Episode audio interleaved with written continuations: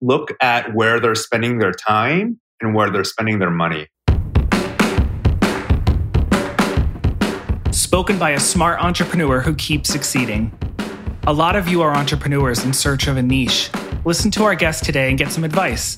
Today is episode two of our season of entrepreneurship, and we're going to get to explore how an active Instagram community inspired our guests to start a thriving e commerce business. And then another, and then another one. You know what inspires me? You, the listeners. Let's do this.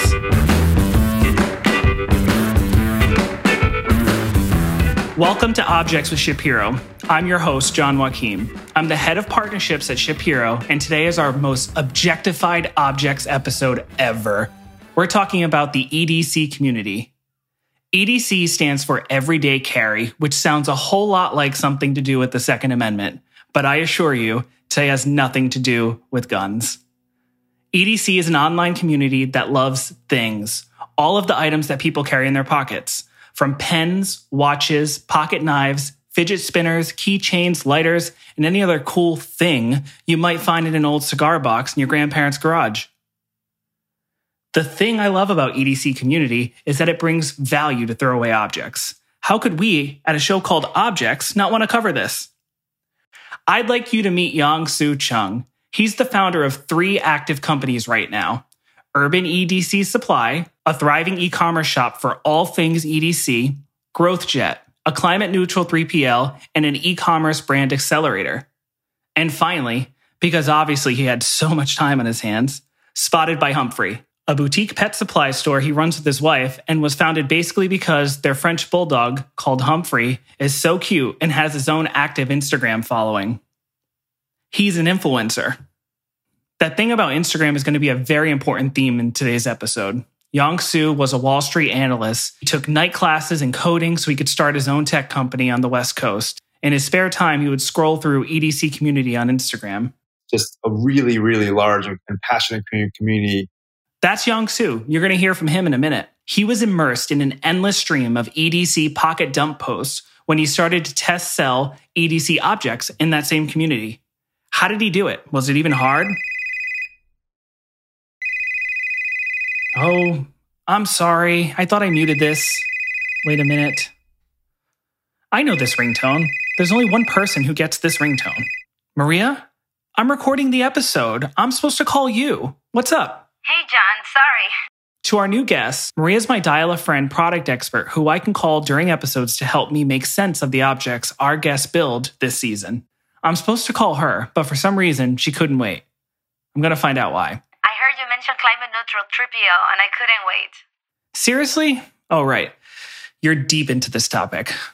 Yes, as you know, I founded Footprint Forward to help companies reduce their carbon footprint and create energy efficient systems, reduce waste, and design sustainable products. I also connect them with other environmentally conscious industry partners like 3PLs. So, if a product development company wants to make an eco friendly product or they want to become more sustainable and they don't know how, Footprint Forward is the right partner to get them there. Okay, all right. That makes sense. I totally get why you wanted to call. Is there something about shipping and logistics and the environment you wanted to talk about specifically? I can ask Yang Su some questions about it in the interview. Yes, most people think that being sustainable means measuring your carbon emissions and then paying a company to plant trees that compensate for that emission. But there is so much more than that. It's just the same as if messy people said that they are organized because they hire a cleaning crew that picks up their mess instead of actually being organized and not making the mess in the first place. Does that make any sense? All right, all right, that makes sense. When it comes to third party logistic companies, there are many things that can be done in transportation, packaging, and warehouse to reduce the impact on the environment. For example, in transportation, you can deploy bigger capacity vehicles or work with your customers to reduce the packaging size to transport more goods per tank of fuel. You can also use greener fuels for your transportation vehicles. Shorten or make your routes more efficient. Some companies even relocate their inventory just to make it more efficient. Anyway, I get so excited about this topic that I can speak all day about it. So I'm gonna let you keep going with your interview because I am dying to hear the cool things that they are doing at GrowthJet. Oh, that's fascinating. I'll definitely bring that up in our chat. Thank you, Maria, even though you messed up the whole operation by calling me first. Okay, so now I feel super prepared to talk to Yang Su. I even got a tape of him explaining a bunch of these things I can play right now. He can tell us how he founded these companies, what he's working on next, and most importantly, he can explain what the heck a pocket dump is. Yang Su, the mic is yours. I'm Yang Su Chung, and I'm the founder of Urban EDC Supply, which is a boutique everyday carry shop. I also founded GrowthJet, which is a climate neutral, committed 3PL, and also essentially a brand accelerator, e commerce brand accelerator. And Spotted by Humphrey is a company that my wife and I run together. So at the time, there was a pretty strong community on Instagram. So what people were doing were they would take a photo of what they're carrying on, on a daily basis. So it's called like a pocket dump. And so you take out all the stuff that you have in your pockets and then you kind of position it in like a nice way for a photo. And then they would take the photo and upload it. And then people would be asking, oh, who's made, who made that pen or where is that watch from? You know, and this kind of thing. So that, that's where the conversation started. So the community was, I know it was a, a, Reddit community as well, but I wasn't really in that.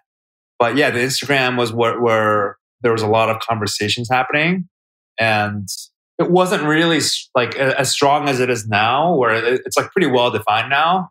But back then it was just more i guess a little more like more of a hobby thing where people would be like oh here's my edc for the day and then just take a photo. Initially i, I wanted to do something kind of as a side project while i was working uh, as a you know full-time employee.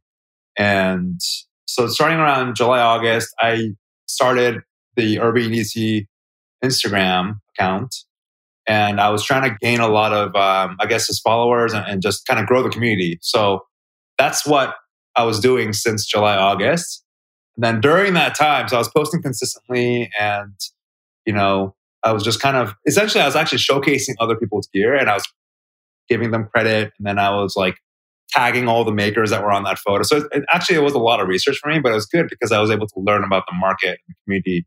So while I was doing this, you know, I was setting up the shop and I guess it was just kind of more organic. Like I was, you know, I was buying things here and there. So there wasn't one moment where I went on Amazon and I bought a whole bunch of stuff. It was just more like, you know, I, I was just trying to get a sense of what people were purchasing based off of the, the pocket dump photos that I was seeing on Instagram. And then essentially just buying a little bit here and there. And then you know, not not much. I'd say five to ten units. And so I, I, put up the site um, in October, and I mean, it was like you know, there's nothing. It was like crickets. And so that was again, that was a little bit disheartening, but you know, you gotta keep keep moving forward. Um, and so from then on, you know, we were we just kind of kept going, and, and we based off of feedback. I mean, one of the earliest pieces of feedback from our, our customer. One of our customers said, you know, it's an EDC shop. You have to have pocket knives. Like everyday carry is the pocket knife is like, you, like you, we need to have it on there. So that's kind of actually when I started. So I actually launched with no with no knives on there, but then it kind of today it's our best selling category. So we actually do our own production runs now of knives. So it's obviously changed a lot since. But yeah, it was just more of a consistent buying. And then we launched it with probably eight to 10 items in the shop, crickets. And we'd start, you know, building very, very slowly. And then based off of feedback from customers. And then it, you know, it's evolved into what it is today. When I launched, I was using a 3PL and I did a lot of research. And after many days of research, I found the best one that, you know, highest rated 3PL shop locally based in the Bay Area.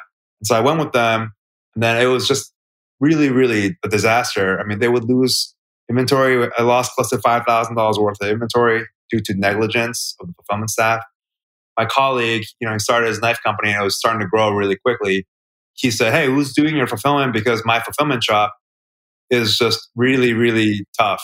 And so what's funny is he was actually using the same fulfillment partner that I had been using.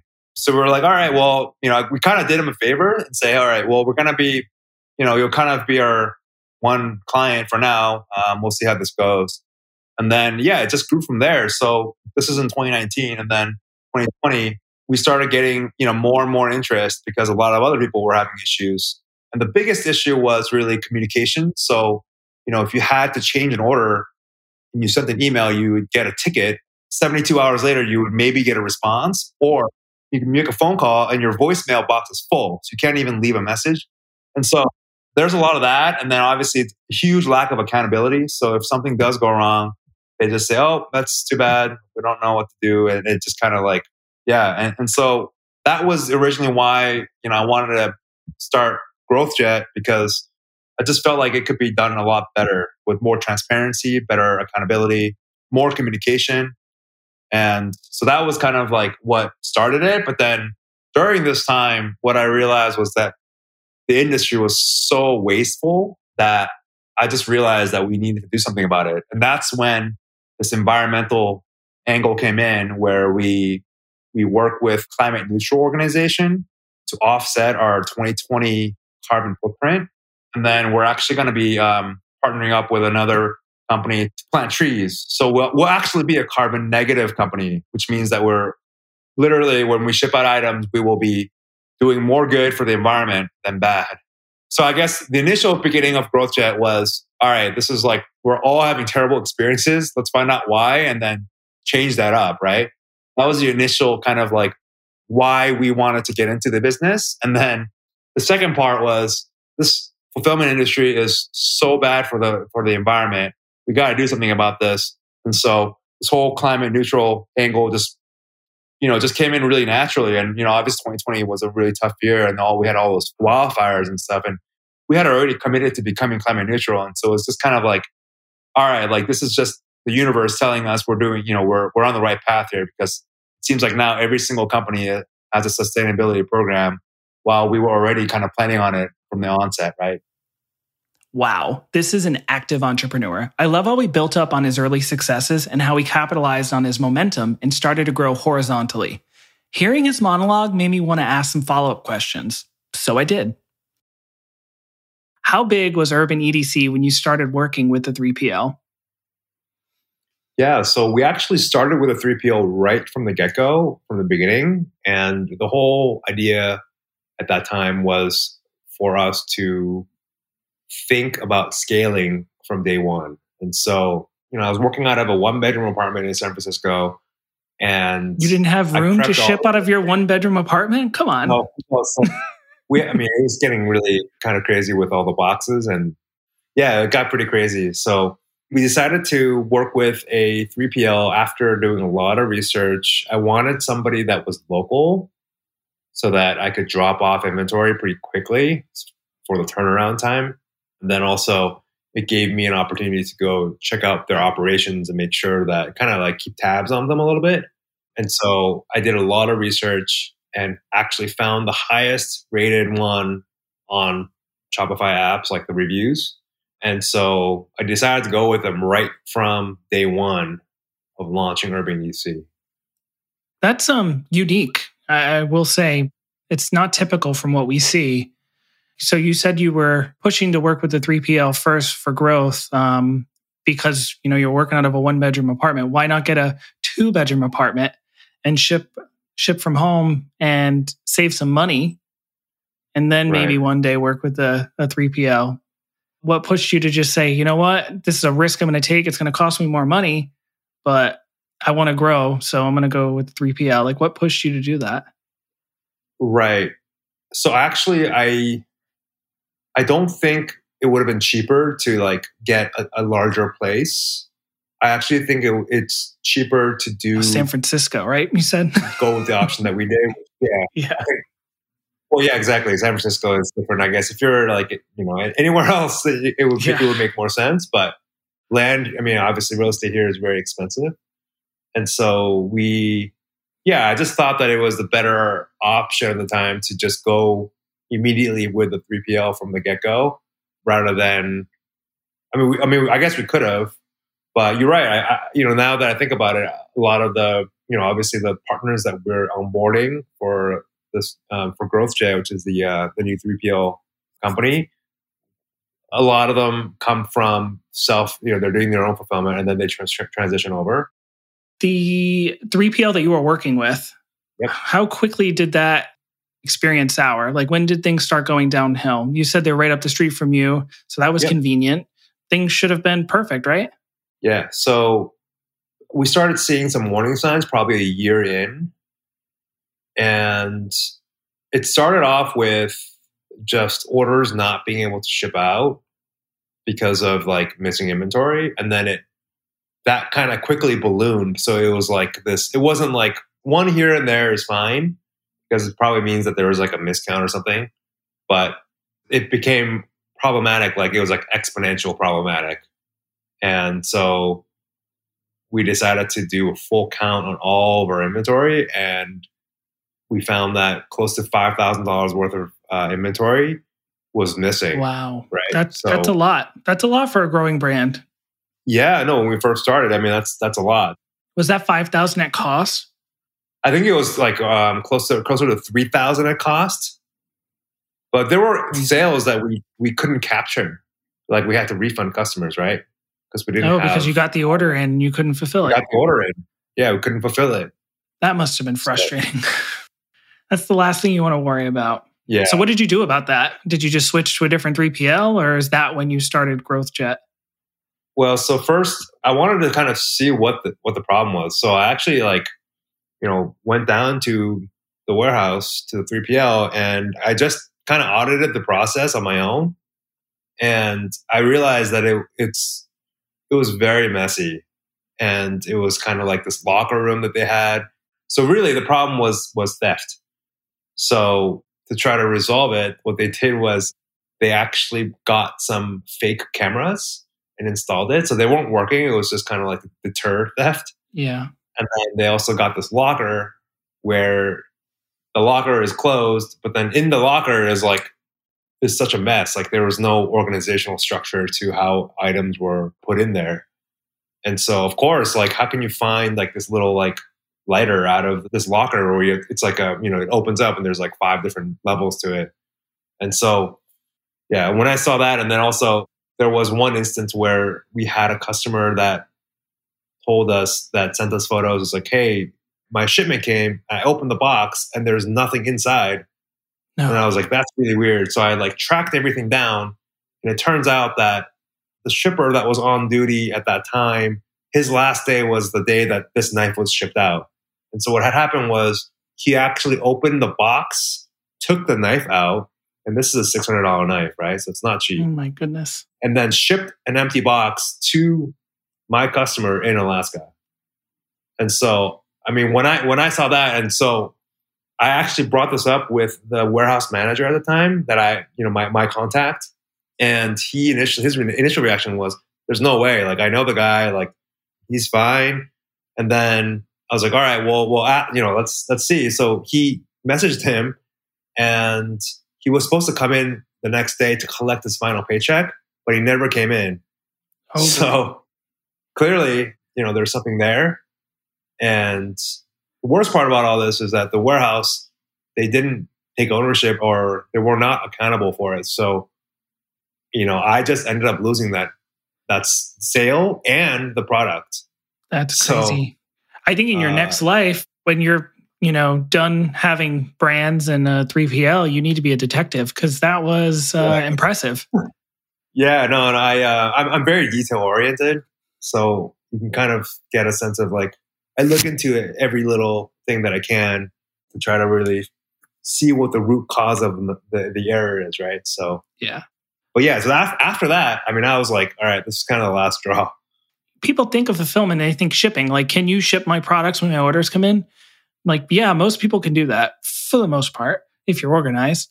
But you need to be able to trust them to store your product. You need to know that the stuff you send them is not going to walk away. It should be a given. Exactly. It should yeah. be. So, yeah, I mean, it was, and remember, this is the 3PL that I decided on after doing a lot of research, and they had the best reviews. And then, you know, what I was thinking was, okay, this is the 3PL that had the best reviews, and this is the level, the s- level, the standard that they're working with. I was just like, uh, you know, it's like this crazy. Like it's such a low bar, and everyone is like, there's such high ratings or you know, high re- good reviews, and I'm like, okay, there's got to be a better method of doing this, right? So that's kind of how Growth GrowthJet came about. Um, so you took off your detective hat and you put on your your entrepreneur hat and said, you know, maybe there's a different way to do this. Yeah, basically. Yeah. That's awesome. Thank you for sharing that. Let's talk a little bit about Growth GrowthJet since we're there. Where did your environmental and climate focus come from?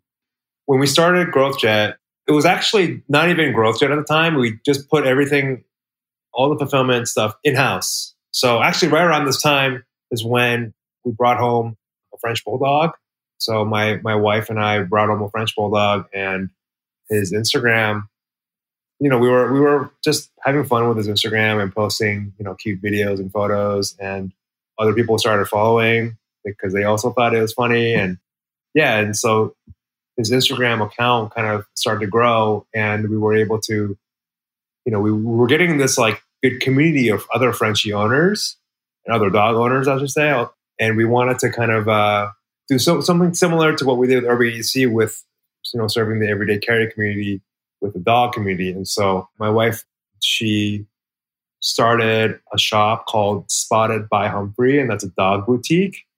And uh, we really wanted to, you know, bring the community together. And a lot of the, the online dog shops at the time, you know, it felt very um, there was not a, lo- a lot of fun element to it, and so we wanted to kind of do it differently and make sure that the entire experience is fun. You know, we would bring guests on for um, you know for interviews and and post that on the on the website. And so this whole thing about, with the community thing, we kind of applied that to the dog world. And so we started Spotted by Humphrey in um, 2018. And so what's great is like you know when we brought the fulfillment in house we were able to do both Urban EDC and Spotted by Humphrey utilizing the same resources. Yeah. And so that's when we got the idea okay, like, you know, we can do both of these brands kind of using the same resources. You know, let's let's do that for now because obviously we had such a mess messy experience with the other 3PL. And so we were doing that and then a lot of our colleagues started asking us, "Hey, who's doing your fulfillment? Who's doing your product photography?" because I'm, you know, they're having very bad experiences as well with their 3PL. And so that's kind of how we actually started GrowthJet is we weren't even going to open it up to other clients, but they were just asking, hey, who's doing it? Because I'm I'm having a terrible time with my 3PL. And they're just and begging so, for help. Yeah. And we took on a few clients kind of privately. So we weren't even Growth GrowthJet at the time. And so we didn't even have a name actually, a company name at the time, but we took in some private clients and we just shipped for them. And it was very, you know, obviously very simple. And then right around the time is when we realized um, with fulfillment, the level of like waste that came it's through. disgusting, isn't it? It is. So that's when we decided to kind of uh, double down on this uh, environmental aspect to it. So I mentioned that we we like to serve the communities. So the EDC community is um, is everyday carry, and then the dog community is for Spotted by Humphrey.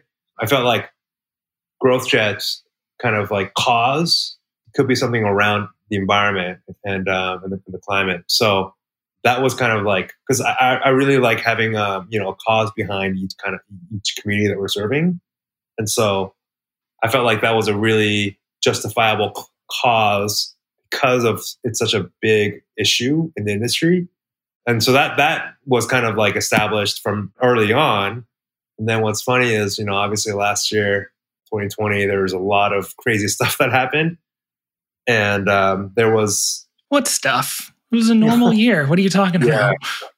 Yeah, no, we, there's a lot of these also California fires that happened around the time. Yes. So we had that one day where it was like you know, it was like red, dark, dark red sky in, in San Francisco, and um, that was like, we, we it was literally like raining ashes. Yeah, it was. I mean, it was kind of it's, so. it's one thing for the rest of the country to be able to look at it and be like, "That's terrible," and then you know we don't have to hear it anymore. But when you're looking at you know a climate impact in the face like you were every day, I could see how you know you want to live and breathe and do everything you can to do something about it, especially when it's your business, right? When it's your business that has all this extra trash and you know you have these trucks coming in and out of your warehouse now and and you're looking around and you see a dark red sky it's like why wouldn't you ask, what can I do to stop this? Exactly. And so we really, that was kind of like a sign from the universe, like, all right, we're on the right path here. Like, you know, I'm sure more and more people will also get behind this cause that we um, we've set. And so that was like a you know a strong affirmation, like, all right, we're we're on the right path. This is the right cause that we're you know we're supposed to be fighting for. So it all kind of just kind of lined up last year. So yeah, that was kind of the, the, the environmental impact. Um, we knew that was important, and we wanted to tackle it. So yeah, we recently got climate neutral certified. So we offset all of our carbon footprint for 2020. That's amazing. And I believe we're actually the first 3PL in America to do that. So yeah, we want to be a pioneer and, and, be on the forefront of sustainability. And so we actually also work with a lot of our partners in packaging. So there's a lot of creative packaging solutions that are coming out now that are more environmentally friendly. And so that's something that we're also looking into. So there's there's a lot going on. Yeah, that's awesome. Did it ever occur to you that when your 3PL was losing orders or you had orders going out to customers that didn't have any product in it, what the carbon impact of that was? Because it's one thing, you know, one thing you can't stop is there will be a carbon impact from the product leaving your warehouse and, and ending right. up at your customer's door. Whether you offset it or not is is the question. But when you're shipping someone an empty box, the product isn't in it. That must twist like a knife inside of you. Because I mean, right. it goes against everything that you were that you believe in it, or as it sounds at least. Yeah, no, exactly. That was something that, I mean, that's yeah, exactly. So the cl- climate stuff was obviously it was in my you know it was in my mind back then when I was with the 3PL, but it wasn't as I just didn't see the like the, the, waste because I was just kind of visiting in and out yeah. until you were off. doing it. Until it all showed up at your warehouse and it was like, what is this?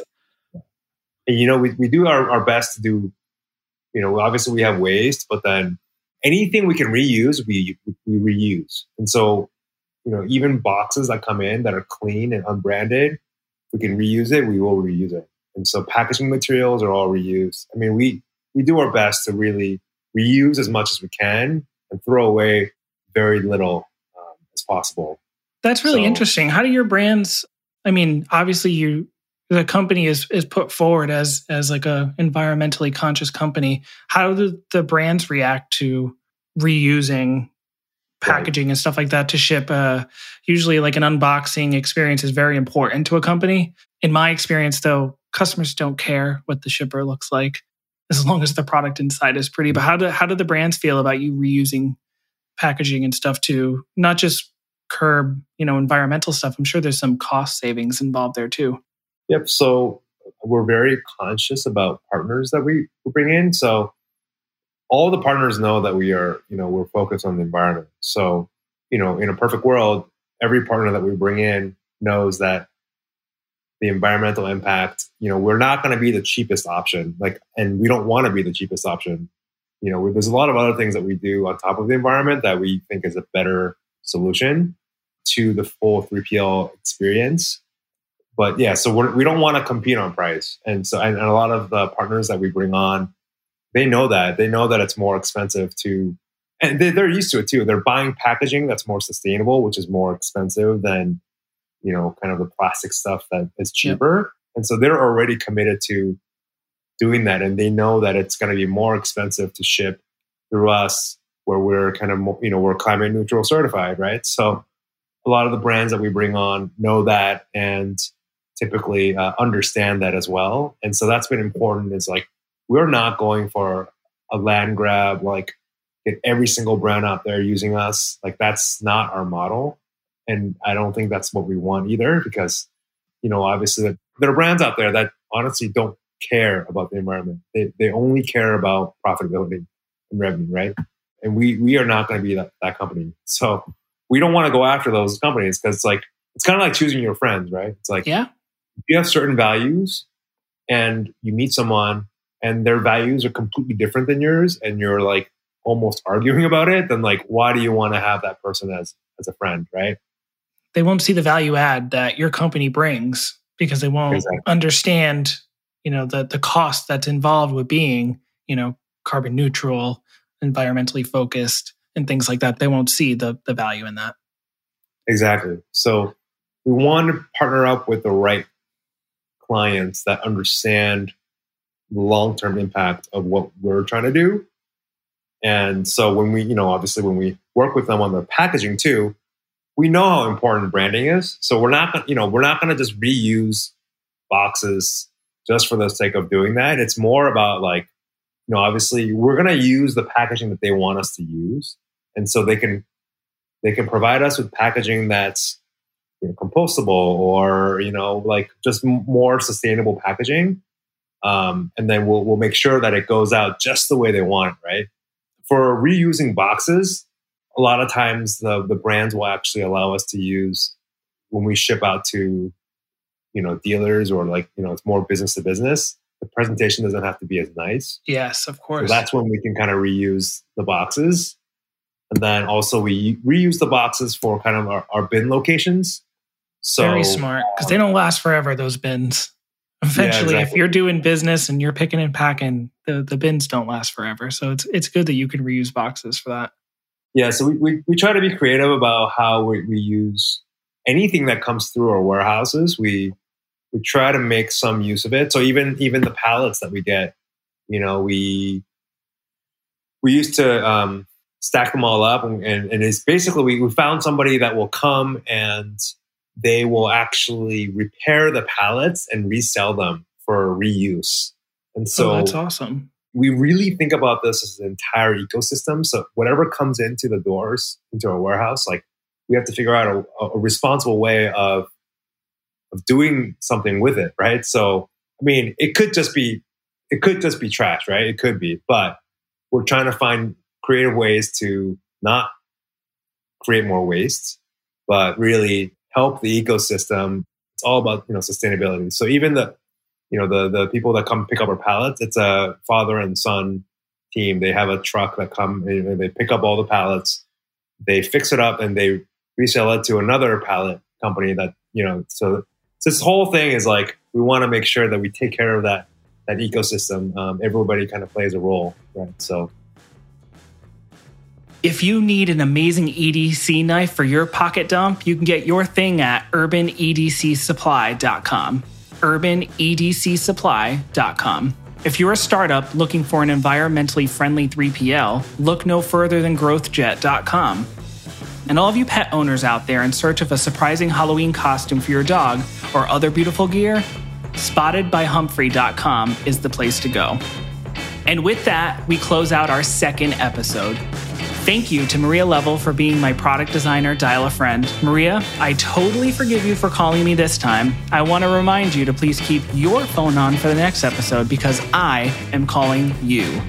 Our next object is very interesting. Objects is a ShipHero product produced by Matt Schmiel. Theme music by Yeti Music. If you have an object you want us to profile, send a note to me, your host, John Joachim, to pitch at shiphero.com. I promise to read every pitch that comes in. We're always on the lookout for a new object to cover.